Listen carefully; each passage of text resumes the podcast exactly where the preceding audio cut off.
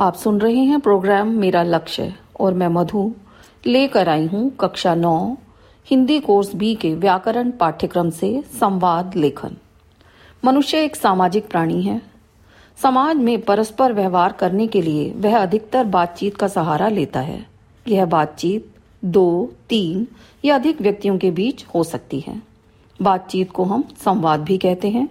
यह संवाद आमने सामने भी हो सकता है और फ़ोन के माध्यम से भी।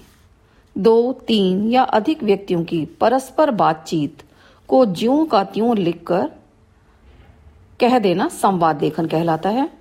संवाद व्यक्तियों के नाम लिखकर उनके द्वारा बोली गई बात को ज्यों का त्यों उसी रूप में लिख दिया जाता है। संवाद लेखन अपने आप में एक साहित्यिक विधा का रूप लेता जा रहा है। चलचित्रों, नाटकों तथा एकल अभिनय में भी संवाद महत्वपूर्ण होते हैं। किसी भी प्रसंग, घटना या कहानी के लिए संवाद लिखते समय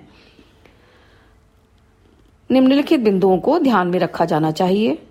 पहला, संवाद में प्रभावशाली, सरल और रोचक भाषा का प्रयोग होना चाहिए।